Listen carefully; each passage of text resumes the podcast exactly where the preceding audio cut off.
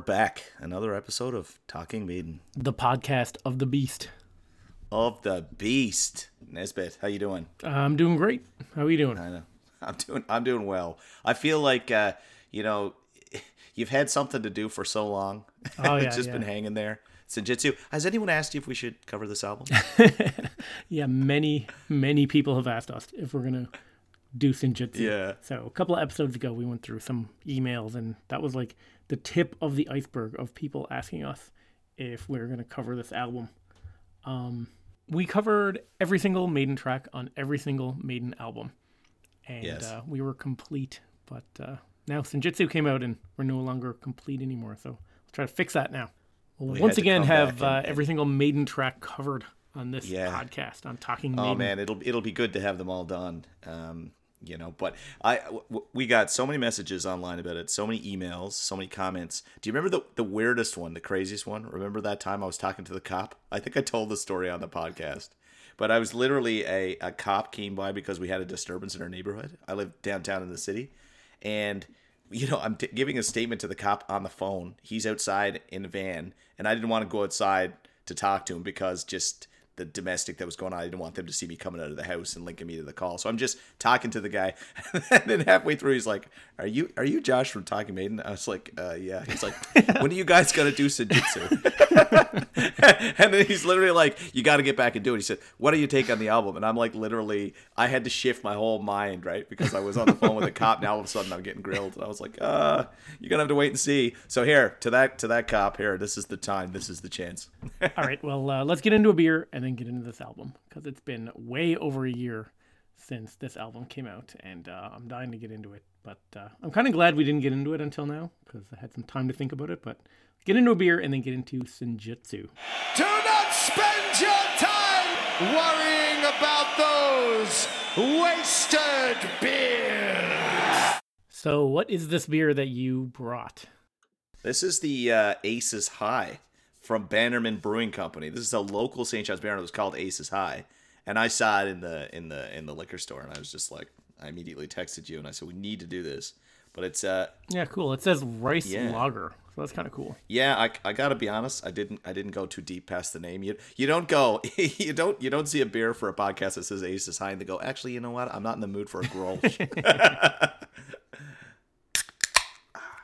I prefer my citronella hops. Oh man, that smells awesome. Yeah. Ooh, that does smell good.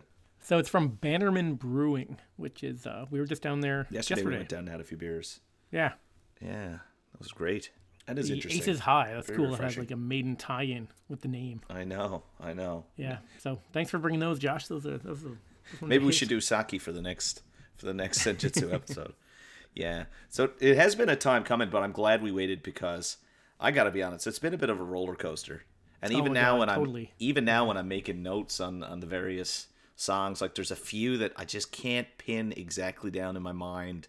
That there's there's a feel on some parts of this album that you know, and I'll I'll I'll, I'll name specifically one track, "Writing on the Wall." It's like I, I can literally it can really resonate with me. And there's other times I just don't like want to hear it at all. I know exactly what you're talking about with Yeah. some of these songs. Yeah, and and if Yeah, you it's like you have to be in the mood for it or something. yeah, it's the same thing that happens to me with whiskey. Like I find sometimes like I'll, there's a whiskey that I love, and then I, I don't know, it's my taste buds or something. It's the same thing. But you know, there are just certain Maiden albums that just I always feel the same way about them. Every time I hear them, I always go, oh, why don't I listen to that more? It's just such a great album. Uh, but this one, I, I do I, I go I go in waves on a few tracks. Yeah, it's it's kind of weird for me. Like some of the songs are very slow growers. Yes. But like when the album first came out, I absolutely loved it. I was like, Maiden's back, brand new Maiden album. Yep. You know, they're firing on all cylinders. Best album since, you know, who knows when. Um, completely in love with this album. And then after a while, uh, I don't know, I guess the novelty wore off and and like you said, I kind of like sometimes I was in the mood to listen to it and sometimes I just wasn't Yeah. and which is really weird for a Maiden album. Um, I kind of took a break from listening to it for a while, and when I went back and started listening to it again, I was like, "This is really good. This is a solid album." But I didn't love it quite as much. Um, it's like I had to be in the mood to listen to it. I don't know. It's weird, like you said. Kind of, I would compare it to Final Frontier in that way.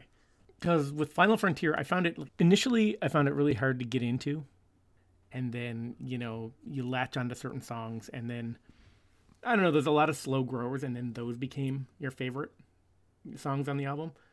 But this one did something else where like the ones that were the slow gr- growers kind of faded, and the initial favorites became my favorites again. It was Yeah, totally. It's really weird. I it's really weird for me with this album. The the analogy to, to Final Frontier is is a very good one, but to me, I also consider it com- compare it to A Matter of Life and Death, uh, in the sense that there are like A Matter of Life and Death. There's a direct correlation with how much you like that album with how much you listen to it. So it's like the more the more you listen to that, the more you'll like it. It's just such a great album. I would, Yeah, you know how much I put, I put, it, you know, you know how much I love that album. So I'm not gonna, I'm not gonna compare them against each other yet. But I can tell you that, especially uh, on the epics in this on this album, I'm getting more and more and more respect all the time, with the exception of one or two tracks that I do waffle on a fair bit. But yeah, it's uh, the the final the final frontier analogy. I think is a very is a very good one. But it also hints I think at it might be a better album than Final Frontier though. Ooh, that's a little early for that take, isn't it? We haven't been through it, but I, I, I, yeah, I'm not gonna, I'm not gonna say that yet, but I, I'm gonna be, yeah, I mean, I'm not gonna spoiler alert. I, I really like this album. So and I and Yeah, I've, I- I really like it too. And I've been, I've been really like, I've literally been listening to this just nonstop for the last few months, just in the lead up to this at the gym and just running and just everywhere with it on in the in the background, and it just gets better and better and better. So I'm, I'm, I'm gonna give a pretty, pretty overall positive. But I don't know if I if I put it ahead of Final Frontier. I do love Final Frontier. Yeah, I'm overall positive on this album, um, which is you know it's funny because like a month in after this album came out, I think I would Yeah. put this in my like top three or five totally. main albums. Yeah.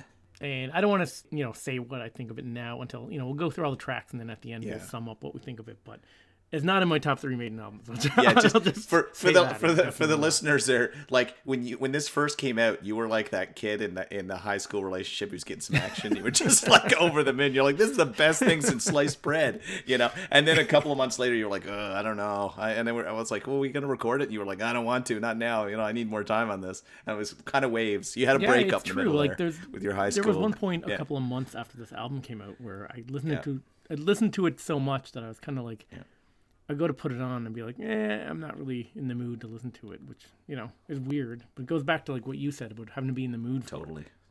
which is not something that happened with Book Souls. I listened to that to death. Um, Yeah, guess- that's true. know.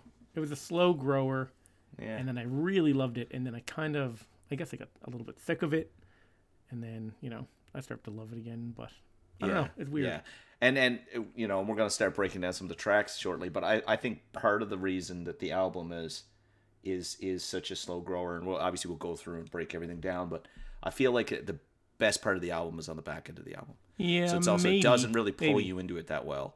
Although I'm not gonna rip these first three songs, but like that was the biggest disappointment when we went to see the tour. So I was like, ah, track one, two, three. I was like, I really wanted to have some epic in there. Now I knew it was coming when we were going, but I really want to have some of that some epic from the back end. There's there's three or four songs that it resonate with. One song that I'm gonna give a crazy hot take on is one of it's up there for me. Yeah. It's up there. Yeah. Yeah.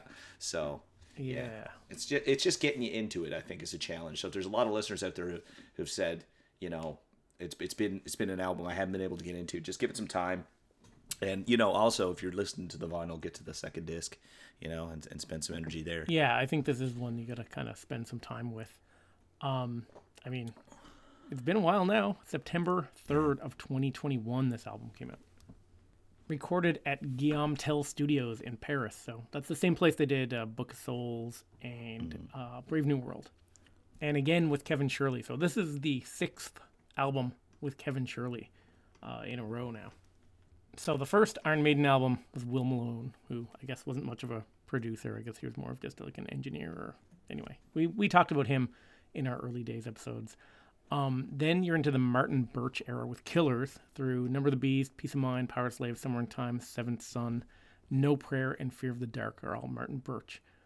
And then you get the Blaze era of X Factor and Virtual Eleven, which is Steve Harris, who produced it, co-produced it with Nigel Green and then Brave New World on to this album is Kevin Shirley. You're in the Kevin Shirley era, who's like co-producing with Yeah. Steve Harris. So their first album, Brave New World, their first album with Kevin Shirley was at Guillaume Tell Studio, and then they went to London to Sarm West Studio for Dance of Death, Matter of Life and Death, Final Frontier, they went back to Compass Point Studios in the Bahamas, which is like where they did Piece of Mind and Powerslave and Somewhere in Time. And then, uh, so the last two albums they're back to Guillaume Tell Studios. So I guess Kevin Shirley and the band likes it in Paris because that's uh, that's where the last two albums were recorded. Yeah, it's interesting. I have no real frame of this as a musician to understand what that really means, like how that how the location you record at really impacts an album, or how how you're gelling, or you know where people are staying, and how often you're seeing each other around recording hours, and it must be pretty interesting to unpack all that stuff. But I really don't have a perspective on it myself. Well, the uh, the Compass Point Studios in the Bahamas. If you go back and listen to those episodes, it sounded like it was quite the party on the go down yeah. there when they recorded those albums. But yeah, we're in like the Kevin Shirley you know, with Steve Harris era of production. And there's a lot of people complaining online about, you know, the production on this album. You, you know, we can't hear Bruce's vocals, the guitars are muddy. I don't know. It's like, I don't know. I don't really have a problem with it. I mean, everyone kind of is complaining about Kevin Shirley. There's a lot of hate for his production online with like Maiden. I don't know. I guess the classic Maiden fans and you know, I I mean they might may have some points, but I mean it doesn't it doesn't really ruin the album, album for me or anything. It's just like it is yeah. what it is. I can definitely feel, especially you know, um, certain tracks we'll get into specifically, but there is something going on with Bruce's vocals in a few spots, um, and yeah, and there's a couple of tracks that, for the first time ever, really with listening to Maiden, I found out I have to kind of turn them up more than I would normally like to really get going. Yeah, um, yeah, know. I can. I see so, what you mean. Yeah, yeah. I, I yeah, don't know. I mean, I never really thought of it that mix. way. Go ahead. Well, like it, yeah, it shows that like the mix is if if everything's yeah. not coming through bright and clear. I guess that's what they mean when they say muddy in the mix. That could also be it, but yeah, it's it's probably also the preference because a, a lot of stuff has changed and you wouldn't say, you know, what's different in Maiden from the over over forty years? Oh, the production. Well, the it's production like, is very different, you know? though. I mean, but I mean, there's yeah. a different dynamic going on. I mean, you think about this band yeah. Oh. compared oh, to the band back then. Completely. Yeah, and there's also a lot of keyboards on this album, and I hear a lot of people saying like, why, why add the keyboard lines where you have a band with like three guitarists? Can you not do something with the third guitar line or something? Yeah. You know, uh, I I kind of agree. I don't know. Yeah, and any idea on who recorded the keyboard? Well, the liner notes say Steve Harris for bass and keyboards. So yeah. I guess if you go by that, it's uh, Steve Harris. But yeah, I I don't know. Maybe I'm just reading online too much, but uh, it seems to be a lot of negative reaction to these keyboards, all of these songs. Yes. Um, like, do you really yeah. need it when you have three guitarists? It's kind of shrill or thin sounding sometimes. You know, I, I, I don't know what I'm wondering if maybe Steve Harris thinks to himself, like, uh, you know, we got three guitars playing in the middle, and we have Bruce singing like in a lower register a lot on this album. So, you know, and then he wants to have his bass nice and loud. So he's like, I wonder if he's thinking maybe I'll put some high pitched keyboards in to kind of balance out the sound. You know what I mean? But I don't know. Yeah, Oof.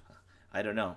Like maybe somebody who knows a lot about record production would listen to what I said and tell me I'm not making any sense because I don't I don't really know what I'm talking about about like production. Yeah, yeah, that's know. right, that's right. You know, I, I really don't have much of a perspective on it except there's multiple times where I mean I I'm listening to a track and I'm like, what is that keyboard? Why is that in there? And just you know, it's it, to me it's I don't know, it doesn't add a lot. There's one or two spots though. I'll highlight them when we're when we're going through the tracks where I feel like it, it, it is pretty cool. And that was where like you know I was pretty elated to listen to the album when I finally started to hear the keyboard. To be honest, it's not something I catch right away. Yeah, they kind of jumped out cases, at me. Right I just kind of gloss over. And then we also yeah. have this classic clip from Bruce Dickinson. Ah, uh, you can't play heavy metal with synthesizers. Yeah, I want.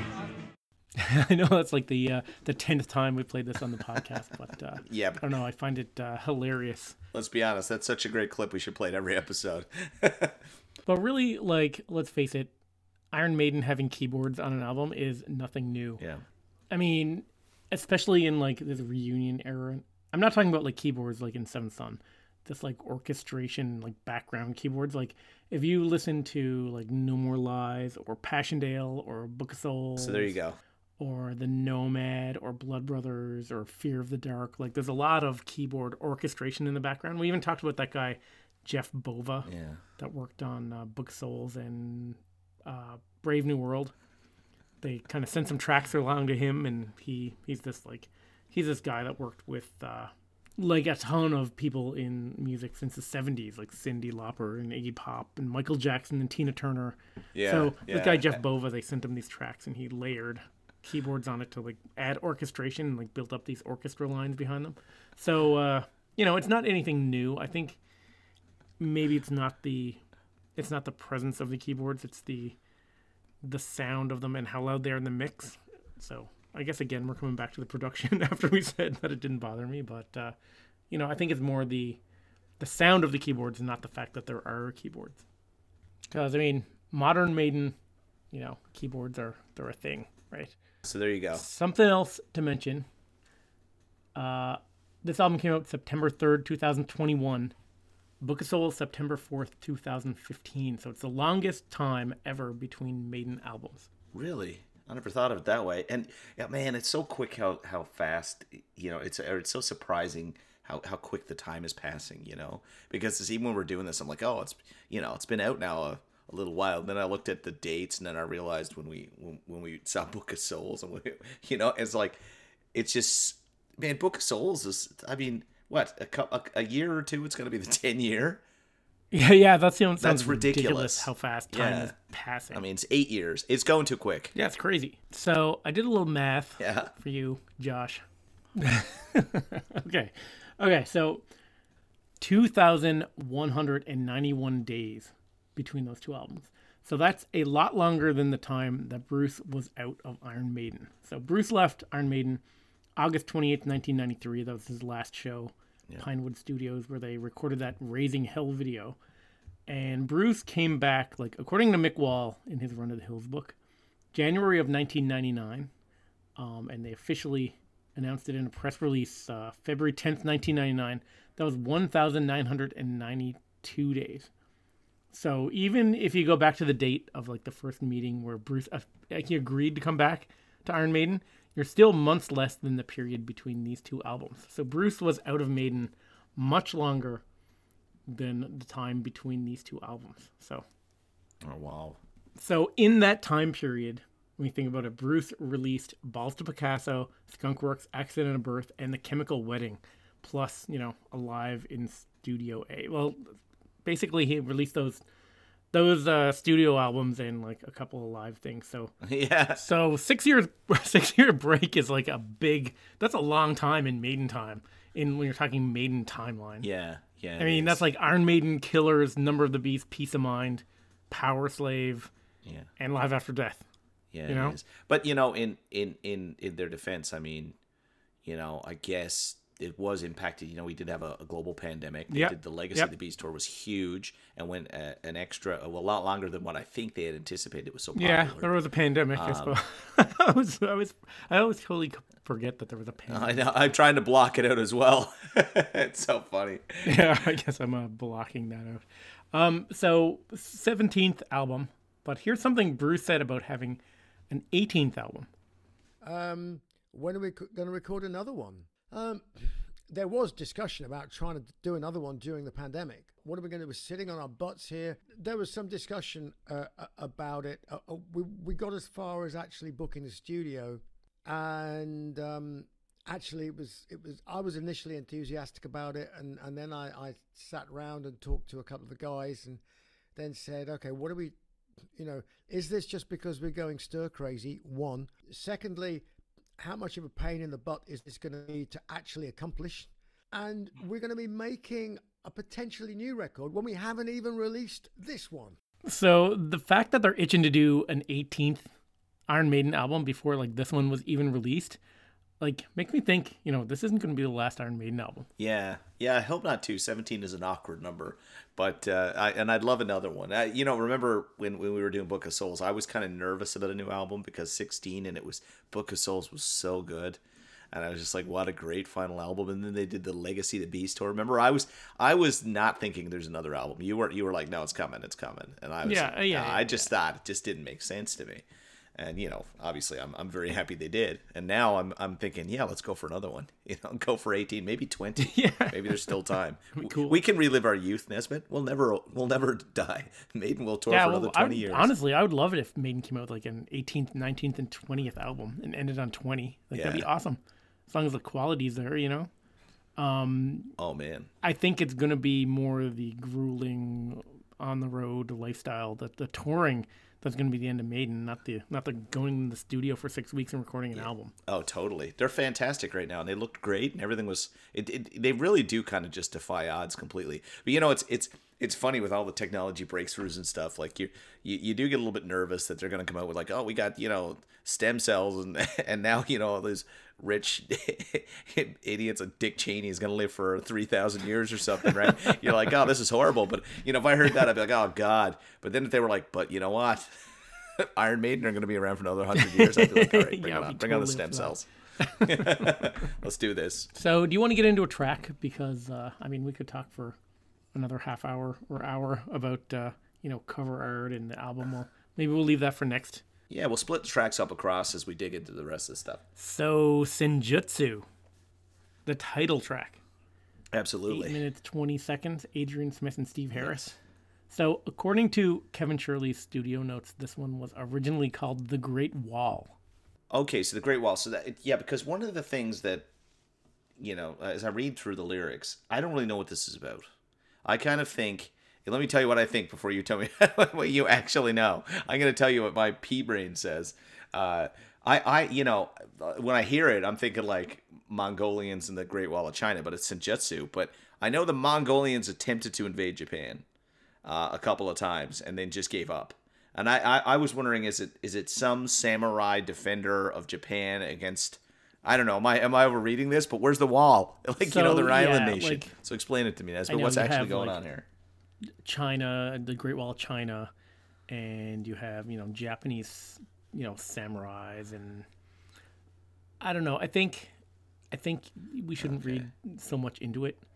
I think Steve Harris just thought it was sounded cool and made up some cool lyrics, you know, and uh, I don't know. People, I, I, everyone always tries to like shoehorn all this stuff into like some kind of concept or greater meaning. Like I was reading online, there was a guy who had he's like, "This is from the Battle of Kubla Kai's something something," and I'm like, "You're just kind of like trying to force a meaning into it." I think Steve Harris is throwing some cool stuff together, some cool lyrics about a battle, and it just sounds cool.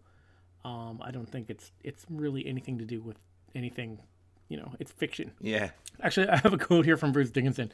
Um, he says, Steve came up with the first track and said it was called Senjutsu. So he said it was Japanese for the art of war. And I went, You sure? So I looked it up, and it seems there's a few different meanings for it, but we'll go with the art of war. I'm not sure what war, though. I looked at the lyrics and I thought, this sounds like someone's been binge watching Game of Thrones. There's northern people coming down from the grasslands. There's a wall. They got to protect the walls at all cost. I said, Are you talking about the Great Wall of China here? In which case, we're mixing metaphors a lot. And Steve went, No, not the Great Wall of China. It's just a wall. It doesn't really matter. Do you know what though?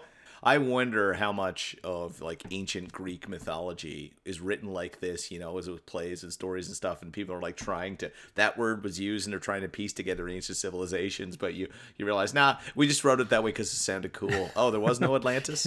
You know what I mean? It's like it's so interesting. yeah, yeah, totally. yeah, so I mean, you know, I don't think we should read too much into like the trying to set up time and a place of the lyrics, you know what I mean? But it is a cool song. It's a very unique sounding song for Iron Maiden. Yeah. It's kind of like trance like, you know, like uh it makes you feel like you're getting ready to go into battle. Just kind of cool. Yeah, the dr- the drum intro, and then at the end, you know, he, he ties it into the lyrics. So great.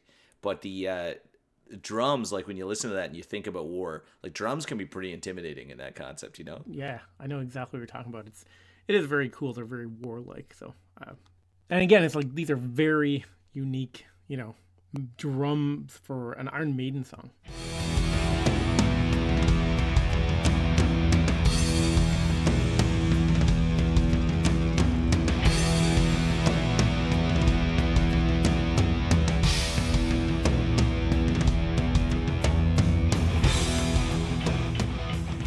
So Adrian Smith has the writing credit on this with Steve Harris, but Adrian Smith actually came up with those drums, so it wasn't Nicko. Adrian did uh, all those drums in Pro Tools on his computer, so they're like digital drums, and then Nicko played along and they removed the digital drums. So that's Adrian came up with all that.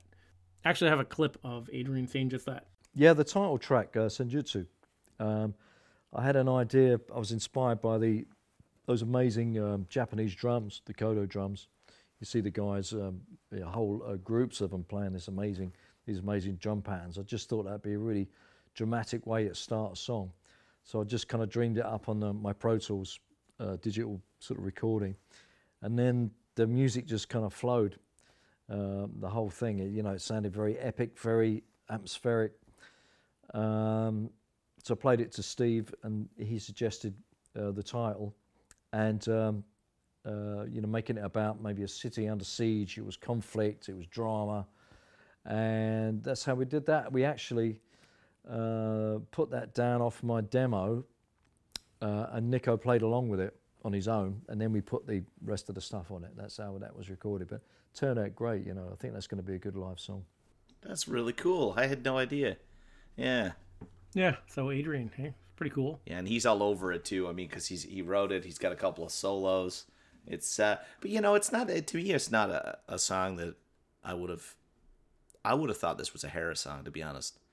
Yeah, I never would have guessed this was an Yeah. Adrian song. you know. Yeah. Al- although he did do something similar with like Satellite 15 and the Final Frontier, you know, with that uh, Yeah, that intro.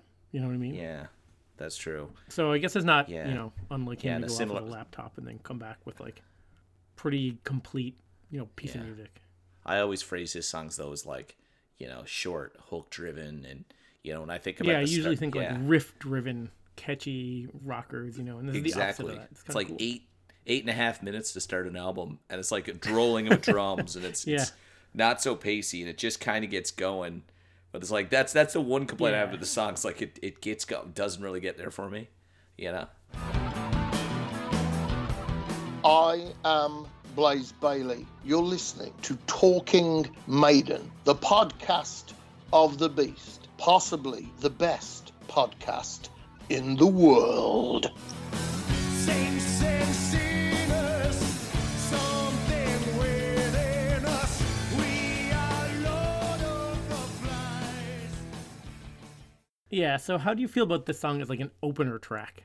Perf- uh, personally, I mean, I jump right ahead and I just say like Stratego. Stratego. Um, this is you know my accents on this stuff is wicked, right? But Stratego, I would have put that first. Um, I just feel like you know it's much more hooky, much more. There's a better there's a better pace, and it's it's much more. Uh, I don't know. I like I just but I, I don't really I don't think you could move Senjutsu to the internal because it, it kind of rolls in so slowly. Like you put it in the middle of an album, you're gonna kill it. Yeah, Right. it is a weird way to start an album from Maiden. Yeah. Usually like to kick it off with a rocker, you know. Yeah. Okay, I mean, I- so you can give me some hot takes. So I'm going to go through the opener tracks, Yep. and you tell me if they're a better or worse opener than Senjutsu, or better or worse Ooh, album openers. Yeah. Okay. Yeah. Okay, hot takes from Josh. Yeah. Okay, Prowler from Iron Maiden. Prowler's better. Yeah, I think so too. Yeah. Ides of March. Is the. Ides of March the intro though? Well, Wrathchild. It's. Wrathchild, and Wrathchild's better. Yeah. To me, Ides of March is like I always don't count that. You know, I kind of like, put them together, Yeah. but I know what you mean. Yeah. But I think Wrathchild's better. Yeah. Invaders. yeah. It's better than Invaders as an opener. Yeah, I tend to love Invaders lately, Invaders but I agree with you. Yeah. Piece of Mind, where Eagles dare. Uh, no You contest. can't. You can't. I mean, now you're gonna go into the you're gonna go into the golden era. I mean, this is just not fair. Powerslave, Aces High. Yeah. We're drinking the beer right now. I think. Uh, yeah, it's a Yeah, look. Look. Literally though, Aces High. I mean, we. I think we did best openers before, and I th- think. uh Jeez, I can't even remember where I went. I might have. oh, Did I pick Be Quick or Be Dead, or did I pick uh, The Wicker Man? But I, I must have picked one of those. But Aces High is probably the perfect opener, right? It just. Well, obviously, we're also. It's it's kind of messed up your mind because it's been played live so many times, but.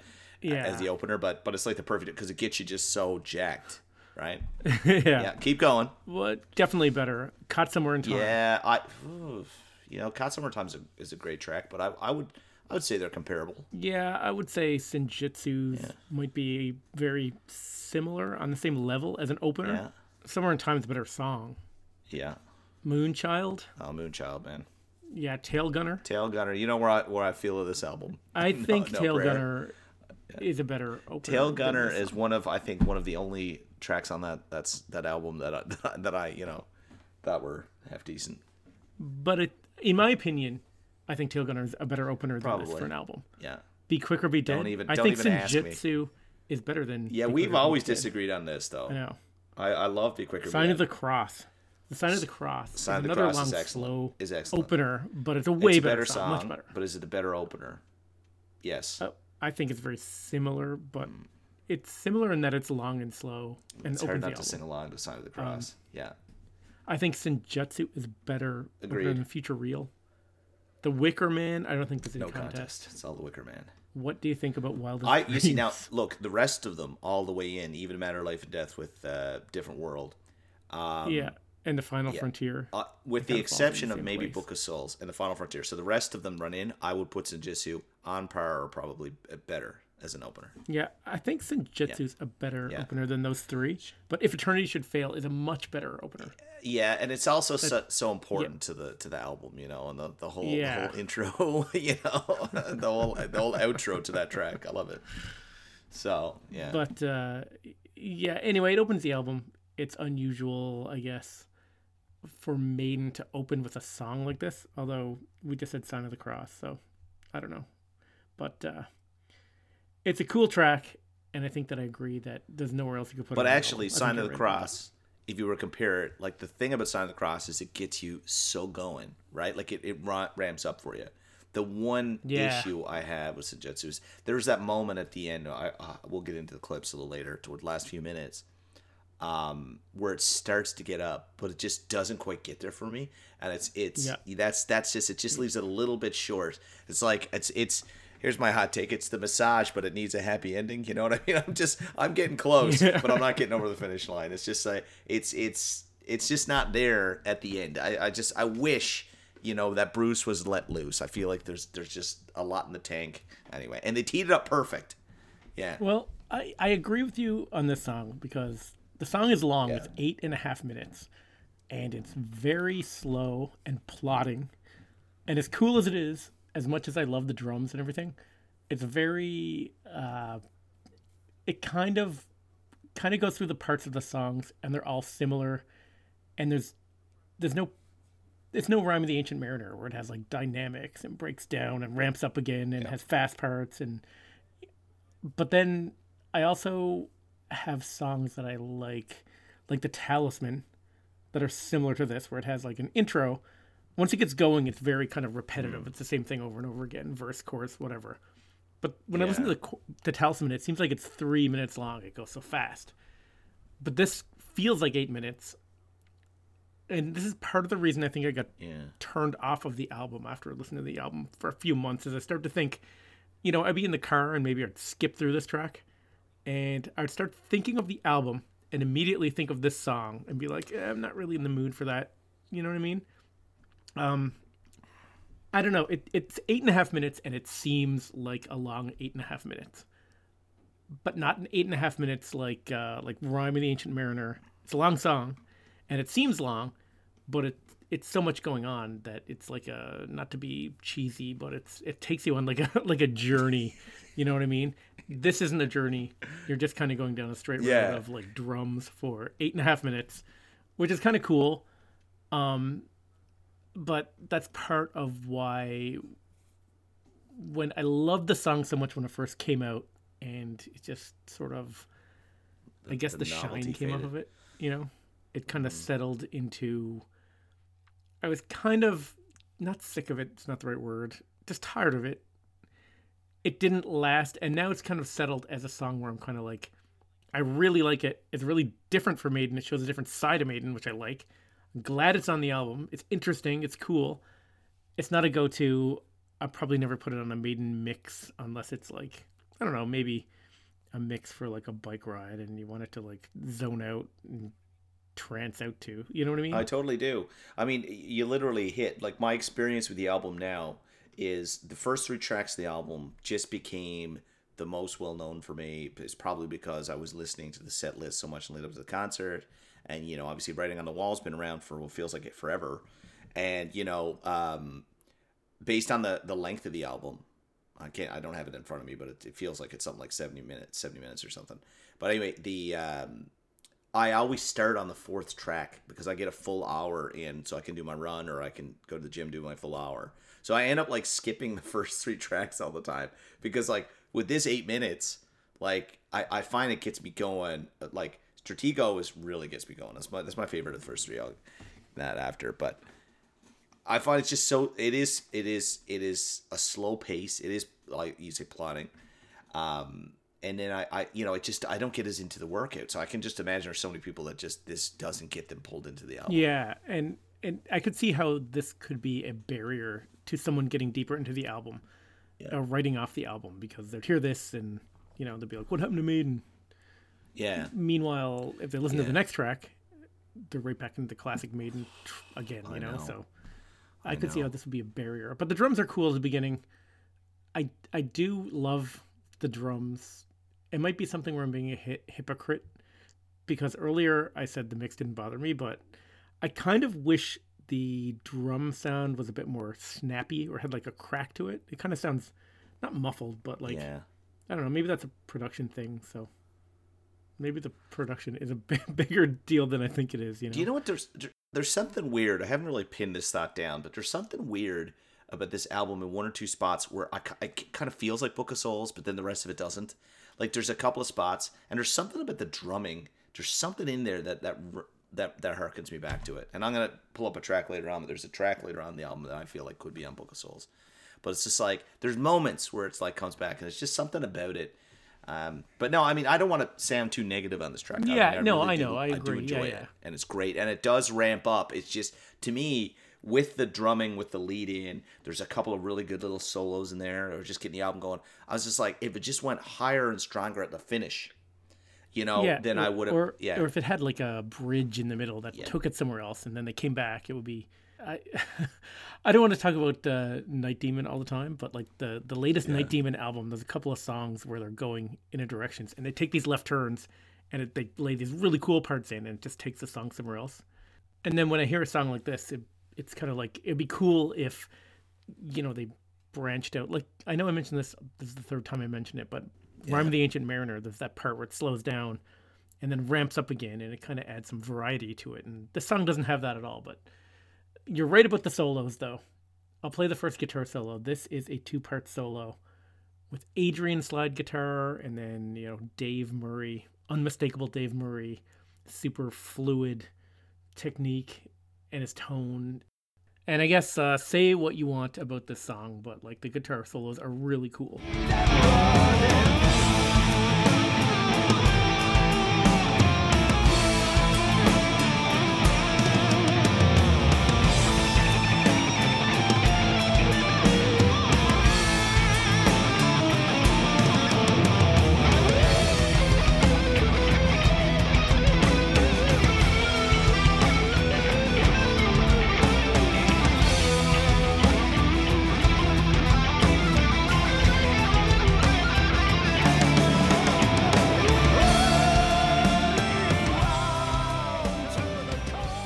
Yeah, that's awesome. I love Dave Murray's guitar.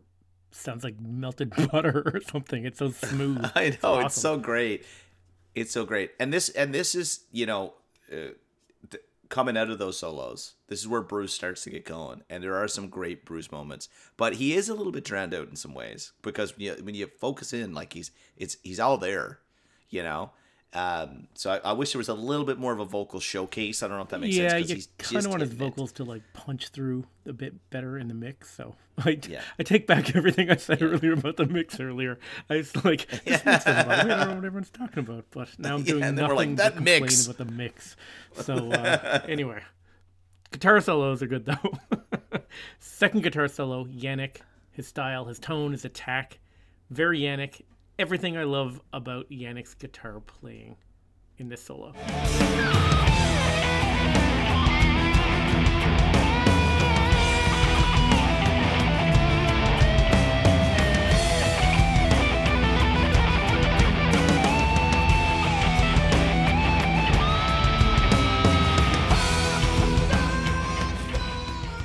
Yeah, Yeah, it's a cool uh, solo. It's another you know side of Maiden guitar playing that Yannick brings. At the end of that clip, though, you could hear again those high pitched keyboards coming in, which I don't think you really Yeah. need in there. Here I am complaining again about the production on this album that apparently I didn't think bothered me. I think I'm uh, in denial. yeah, yeah, no, that's true. I mean, you you re- they really stand out now, but that's that's just a typical Yannick like uh, controlled craziness Yeah, solo. You know, like if you were to hear that live, you'd be like, "Where is this gonna end?" But he always does it. it always like wraps around and, and, and comes back, and ah, he's so tight. Yeah, the there's cool solos. You know, there's a third solo at the end we'll play later on, but uh, it, the the the structure of this song, like I'm not sure what's a chorus and what's a pre-chorus and what's a verse, and there's parts that repeat. Um, I'm gonna call this maybe a pre-chorus. I guess it doesn't matter. It doesn't matter. Anyway, there's this bass line doubled with guitar. It has this riff that goes up and then down, and this to me sounds very classic Iron Maiden to me. Um, I would assume Adrian came up with this. It's probably my favorite riff in the song.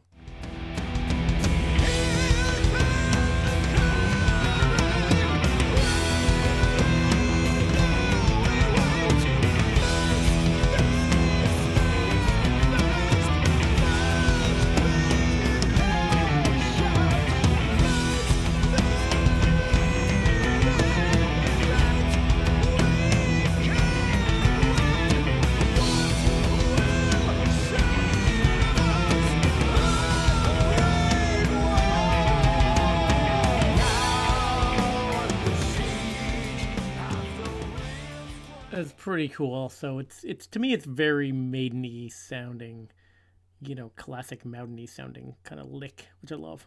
Yeah, and even more keyboards jammed in there. You know, yeah, you can't and you can't unhear too, them now. They're so high pitched and they're Yeah. almost shrill, unnecessary. Yeah, and it's just for me with Bruce. There, it's like it's just he's just getting going. It's like a car starting in the winter. You know, it's like Yeah. I, you just want him to get to that next level there, and it's like it's so plodding, and it's just it's just kind of grinding along, but it's ramping up so well. You just want him to let loose, Yeah. and he does a little bit, but it's not. You yeah, know, well, when he gets to that first course I think he Yeah. uh, he kind of he kind of lets loose a bit more with his voice, you know.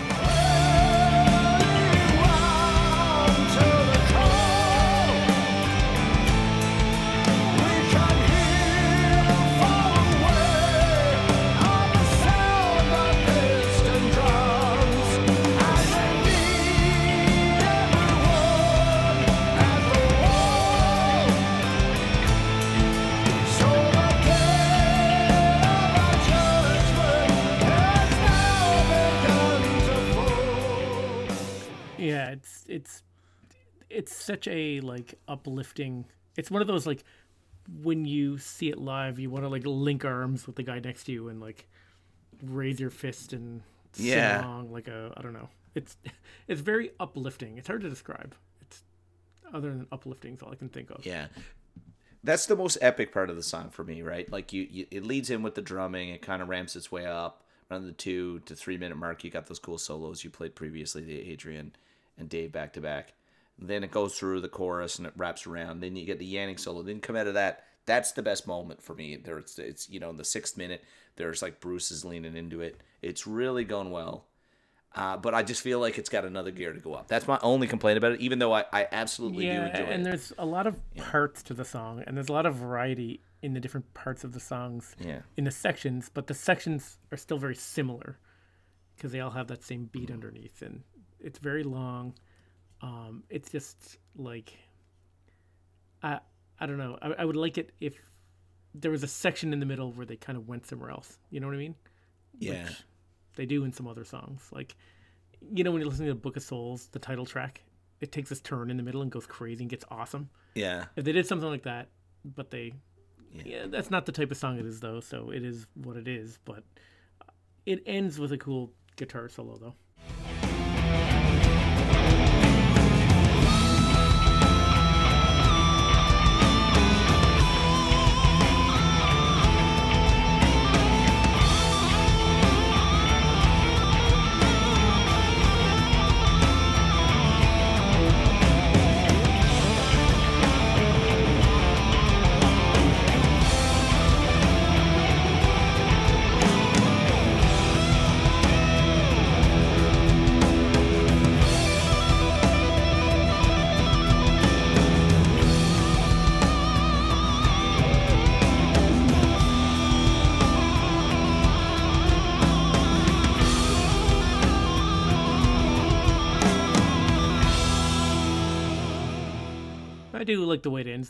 Like it kind of like fizzles out like that. It's kind of unique. I like it.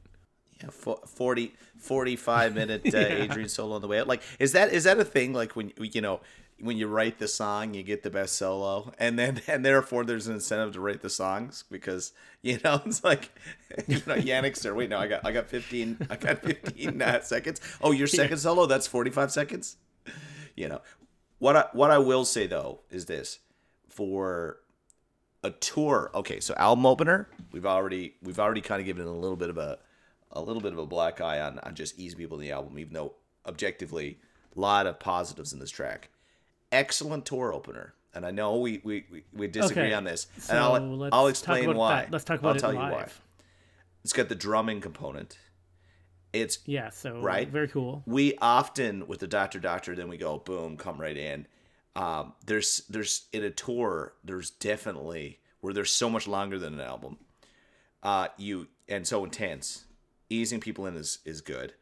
It's an excellent track to get kind of bruce into it. It's got so many solos that there was that continuous fluid moment where everyone was getting engaged. I remember it as an opener; it was really good. It didn't have like writing on the wall has those those back to back to back kind of solos, which was like perfect for like if you want to do an Eddie or Bruce do something that worked perfect. This one you couldn't do that with it. It's just it's just there's too much action. Yeah, um, so I found to be honest, I really liked it, and then it's just kind of setting you up. Now it's not. You know, balls of the Yeah. walls like aces high. You know, it's Well- not just well, coming out. Going, like when they uh, play it know. live. Yeah. So I'm gonna play you a clip now Yeah. where I compare the speed they play it live with the album version. So the first ten Okay. seconds of this clip is the live version, and then it goes into the album version. And after you hear the live version, the studio version sounds like a drag so much. Like the live tempo is much better, I think.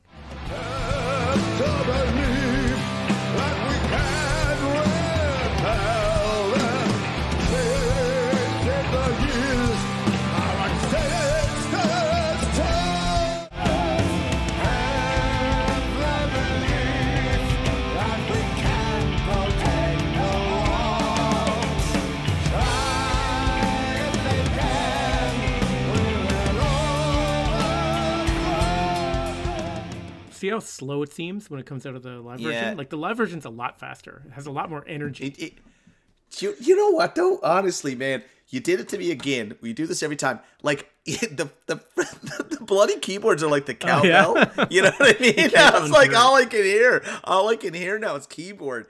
Because in lead up, I was like multiple times. I was like, oh, there's keyboard, there's keyboard. You know, sometimes in music when someone points Yeah. something out, you just, oh my god, I can't unhear so this song is weird because it didn't have the impact I thought it was going to have when I saw it live. Um, yeah, Like I I, loved don't it. like it as an opener for the concert. I liked it. I liked it a lot and the solos live were cool. Very cool, but like something about it just like I was we were at the very beginning of a Maiden concert. It's the very first song in the set list.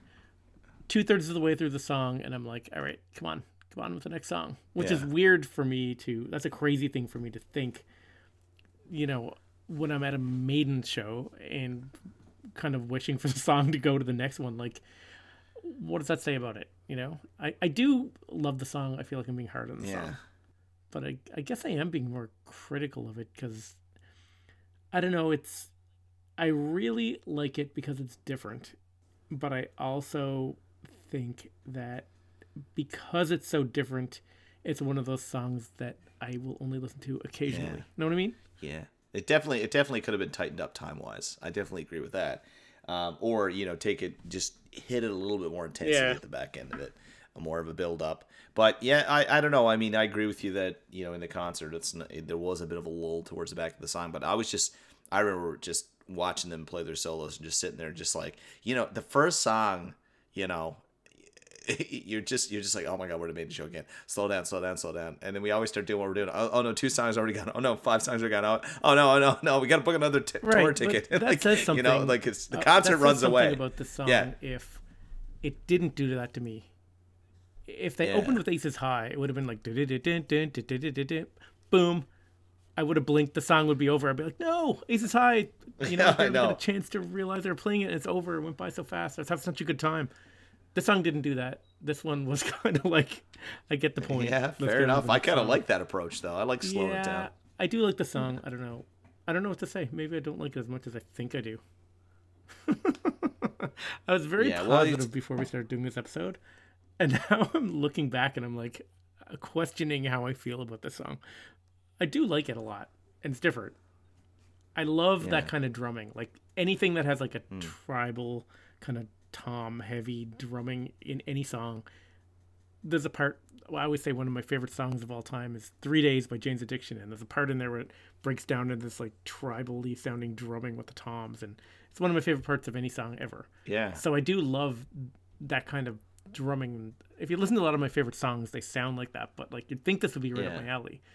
But I think maybe there's not enough variety in the sections of the song, or Yeah. maybe it's over long. It doesn't keep me interested for eight That minutes. Jane's Addiction song. How old were you when that came out? I was in grade ten, I think. Yeah. yeah. Was, was that like the best time Oh, in your life that's just listening to that music? my- that's one of my favorite albums of all Yeah, time. exactly. Favorite song of all time because I listened to it then, and then I really got into it when I was in first year university, and that was just a crazy time, and that was like the soundtrack to it. So yeah, I know. As you said that, I was like, one of my favorite songs is that you know that song "In the Meantime." oh, Spacehog. Uh, it's Spacehog, yeah. Uh, but literally, it was in the middle of like the best summer of my life when I was in high school, and we used to listen to it going to like a swimming hole and drinking beer, and it was just like an amazing time of life. And now when I put that on, like. I listen to it and I play for someone else and they're like, yeah, whatever. And I'm, I'm just in my mind, Yeah. I'm 16 again, 17 again, you know, with a six pack of beer, my swimming trunks on, oh, you know? So it's, e- right. That's you know, one of the one things exactly what you just Yeah. said is one of the arguments I bring up when people are like, I only like 80s Maiden. Yeah. They'll never be as good as 80s Maiden. And I'm like, that's because they're not in high school anymore. that's true. Jutsu's not going to be as good because you're not like drinking your first beer in the woods. yeah, yeah, yeah. We're all like, we're all like, you know, why, why is Number the Beast so much better? Well, uh, uh, it really rocks. It comes out really hot. Uh, I used to have hair and I could fit into my jeans. I, you know, I could get a boner without a pill. You know. It's so funny. But yeah, though, I mean, the time and place is so important. But you know, I don't know. I, I, I, I like this song. Uh, I think Yeah, who it's a good knows? Maybe there's somewhere there's a uh, 18 year old listening to Senjutsu, and this will be their favorite song in like 20 or 30 years because it'll remind them of their awesome summer that they had. I just hope we get a, an angry call from Maxim over this. that would be so great. Yeah, Maxim, Shout yeah, out right. to Maxim. So that's the first track. So next, next, it is going to take some time to get through the album, but the next, uh, next up we'll do uh, Stratego, which is Stratego. Is that the way to say this? Stratego, yeah. Strategio. Um, um, I absolutely love this track. So like Oh, you know, too. I mean, Senjutsu for me is like it's you know it might be a six or seven out of ten. It's not a five. It's a good track. I like it. It's probably an, Oh, I would give it higher than a seven. I would give it maybe an eight. The Senjutsu the song. I would give maybe an eight. I don't know. I haven't really thought about it enough, so I don't want to really give it a number. But uh, yeah, maybe an eight. oh wow that high Although after I think about everything I said during this very episode, and maybe I wouldn't give it an eight. Maybe a maybe a seven, seven and a half. Okay, well, there you go. I don't There know, you go. And that's what loves all the time. I'd put it. I'd put it up there. Um, but Stratego, I absolutely love this track. Oh, me so too. From I the moment to- I heard yeah. it, that's one of the ones Yeah. that. I first time I heard it, I loved it. Yeah. The fiftieth time I heard it, the hundredth time, and I, the last time I listened to it, I still love it. And that was a highlight of the obviously the highlight of the uh, when we saw those three tracks on the tour because he just Oh, yeah. cranked it. Now, writing on the wall was actually an excellent third track because you know they they brought in the Eddie and that played around a bit, but just the the pace, I just love it. So next week next week we'll break into that one and then we'll have uh, a lot more fun stuff to say. I guess, Another beer, positive. another track, Yeah. and a lot more Stratego stuff to talk about. All right, Well, that's perfect. We'll wrap it up there, eh? Call it for the week. good song, great beer, awesome album. Yeah. A- Aces High, the beer, was an excellent beer and probably would have been a better opener. Until next time, up the irons, down the hops.